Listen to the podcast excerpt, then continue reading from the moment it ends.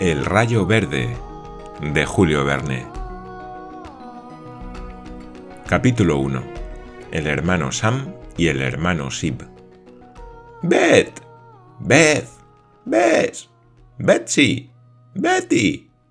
Todos estos nombres resonaron sucesivamente en el magnífico hall de Helensburg, con arreglo a la costumbre del hermano Sam y del hermano Sib para llamar así al ama de llaves de la mansión pero en aquel momento los diminutivos familiares del nombre de Elizabeth no lograron que apareciera la buena mujer tanto como si lo hubieran llamado con su nombre entero. En cambio, el que apareció en la puerta del hall con la gorra en la mano fue el mayordomo Partridge en persona. Partridge, dirigiéndose a los dos personajes de alegre semblante, sentados en el alféizar de una ventana que hacía de tribuna en la fachada de la casa. Los señores han llamado a la señora Bess, dijo, pero la señora Bess no está en casa. ¿Dónde está, pues, Partridge? Ha salido acompañando a la señorita Campbell, que se pasea por el jardín. Y Partridge se retiró ceremoniosamente, obedeciendo una señal que le hicieron los dos hermanos. Estos dos hermanos, Sam y Sib, cuyo verdadero nombre de bautismo era Samuel y Sebastián, tíos de la señorita Campbell, escoceses de pura cepa, escoceses de un antiguo clan de las tierras altas, contaban entre los dos la bonita edad de 112 años, con una diferencia solo en 15 meses entre el mayor Sam y el menor, Sib. Para dar una idea en pocas palabras de estos dos prototipos del honor, de la bondad, de la abnegación, es suficiente decir que toda su existencia estaba consagrada por entero a su sobrina eran hermanos de su madre, que, tras quedar viuda al cabo de un año de casada, cogió una terrible enfermedad que la llevó a la tumba en pocos días. Sam y Sib Melville quedaron, pues, como únicos custodios de la pequeña huerfanita.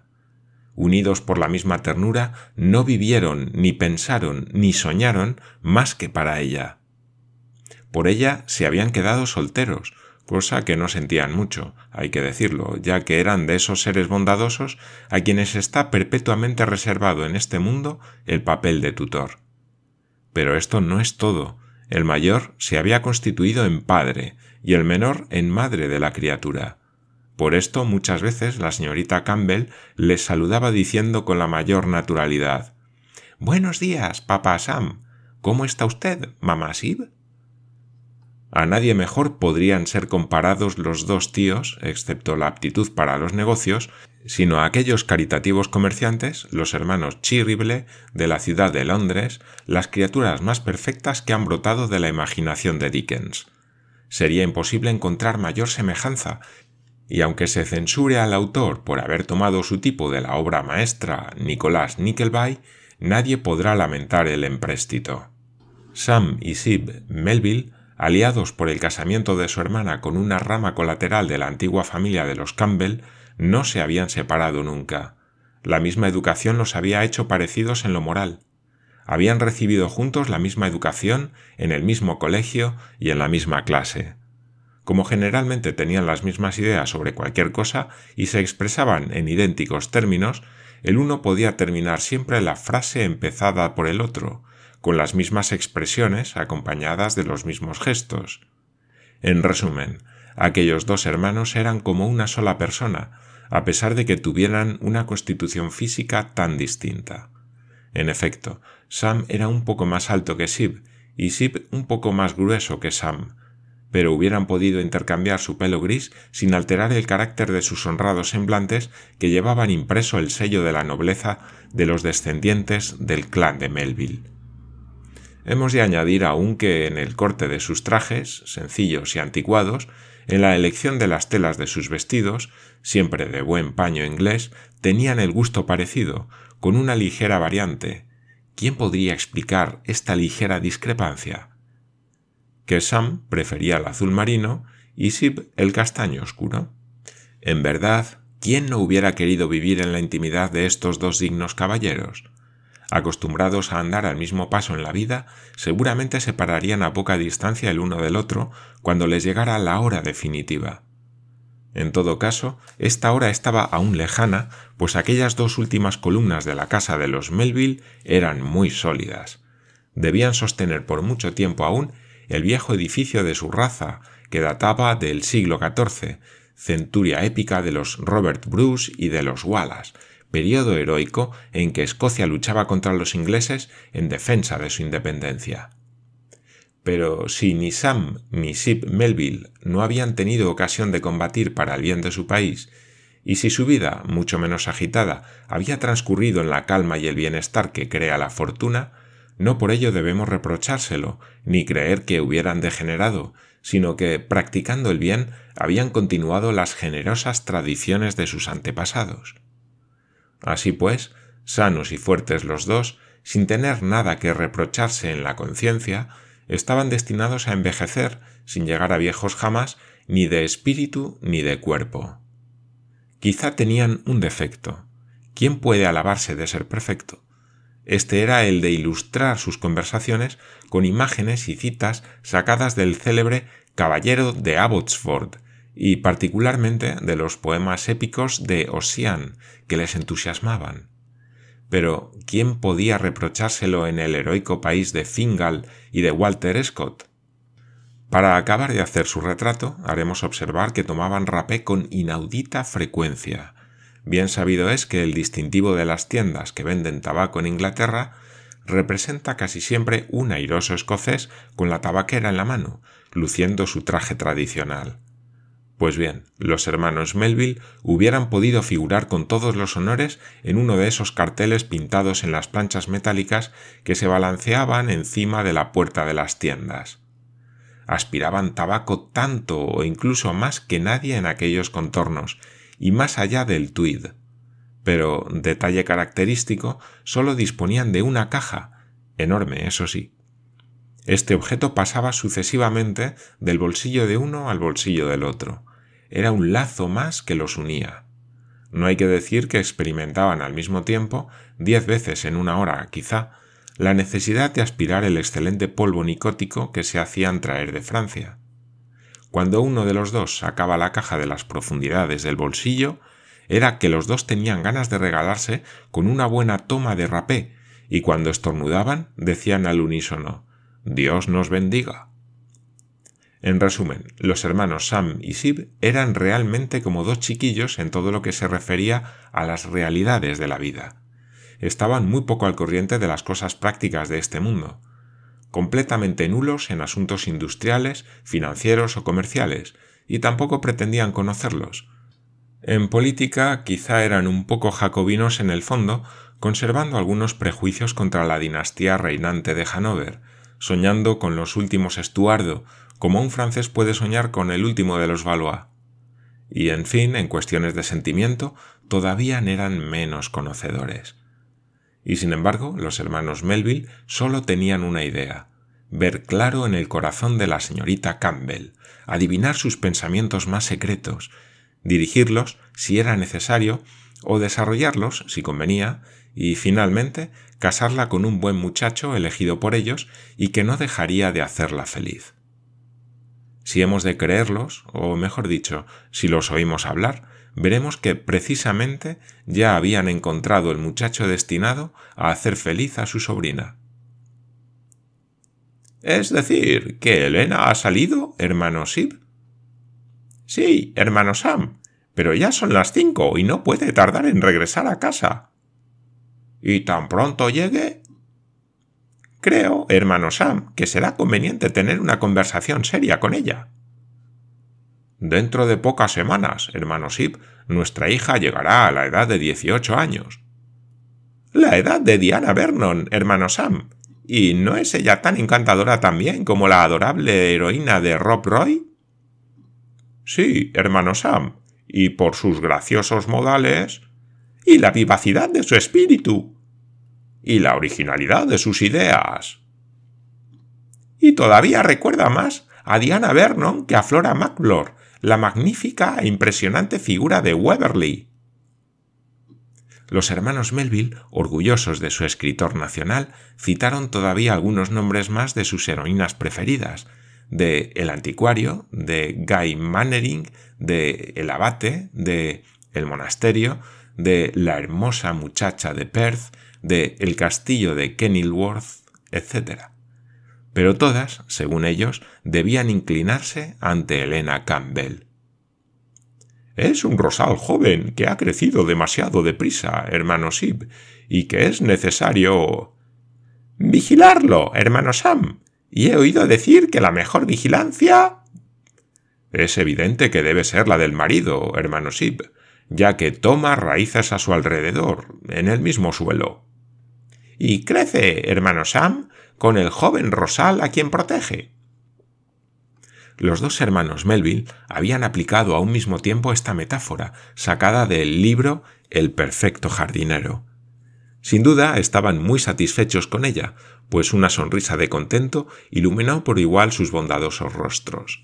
El hermano Sib abrió la tabaquera común y hundió delicadamente los dedos en ella.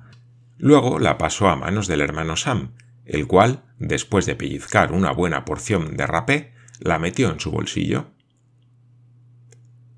Entonces, ¿estamos de acuerdo, hermano Sam? Como siempre, hermano Sib.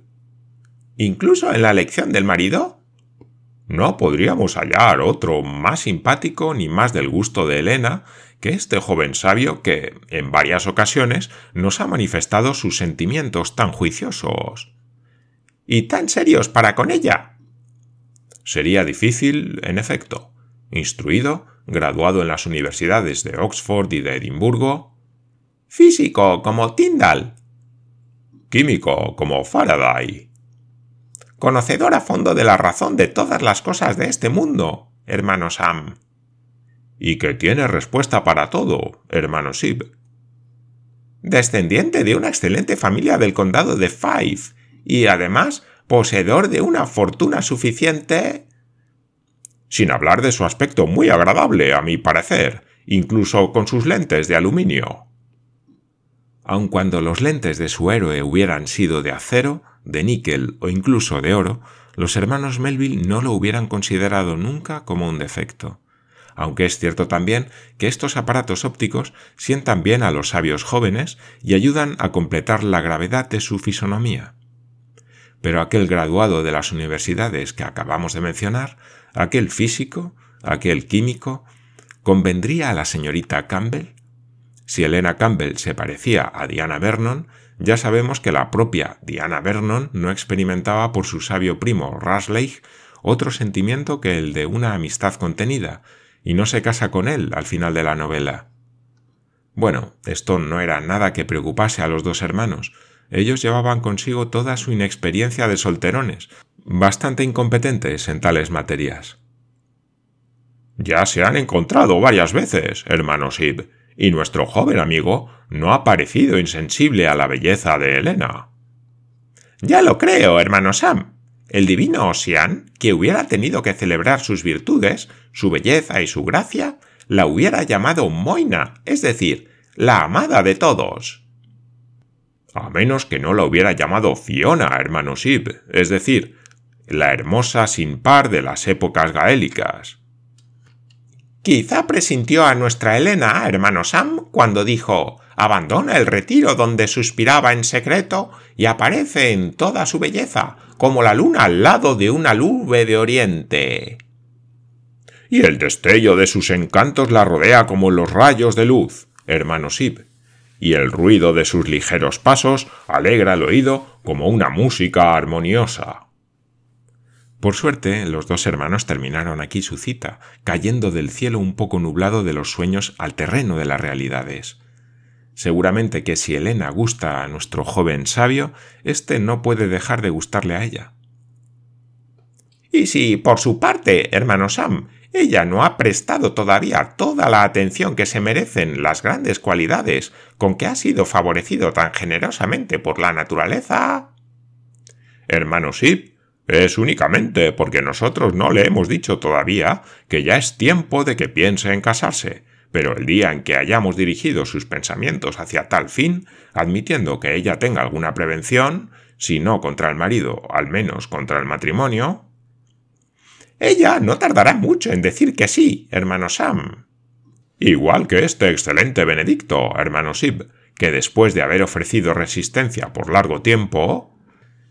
termina al final de mucho ruido y pocas nueces, por casarse con Beatriz. Así es como arreglaban las cosas los dos tíos de la señorita Campbell, y el desenlace de esta combinación les parecía tan natural como el de la comedia de Shakespeare. Se habían levantado de mutuo acuerdo, se observaban con una fina sonrisa, se frotaban las manos de contento. Aquella boda era asunto concluido. ¿Qué dificultad podía surgir? El joven había formulado su petición. La muchacha les daría la respuesta, de la cual no se preocupaban lo más mínimo. Todo se sucedería según las conveniencias. Solo tenían que señalar la fecha. En verdad sería una hermosa ceremonia. Tendría lugar en Glasgow. Claro que no sería la Catedral de San Mungo, la única iglesia de Escocia que, con San Magno de las Orcadas, fue respetada en la época de la Reforma. No, es demasiado maciza y por consiguiente demasiado triste para una boda que, tal como pensaban los hermanos Melville, debía ser algo así como un florecimiento de juventud, un deslumbramiento del amor. Sería mejor escoger San Andrés o San Enoch o incluso San Jorge, que pertenece al barrio más distinguido de la ciudad.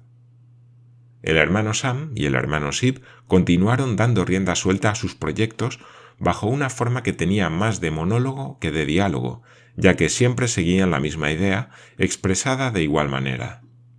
Mientras hablaban, contemplaban a través de los cristales del ancho ventanal los hermosos árboles del jardín, bajo cuya sombra se estaba paseando entonces Elena Campbell.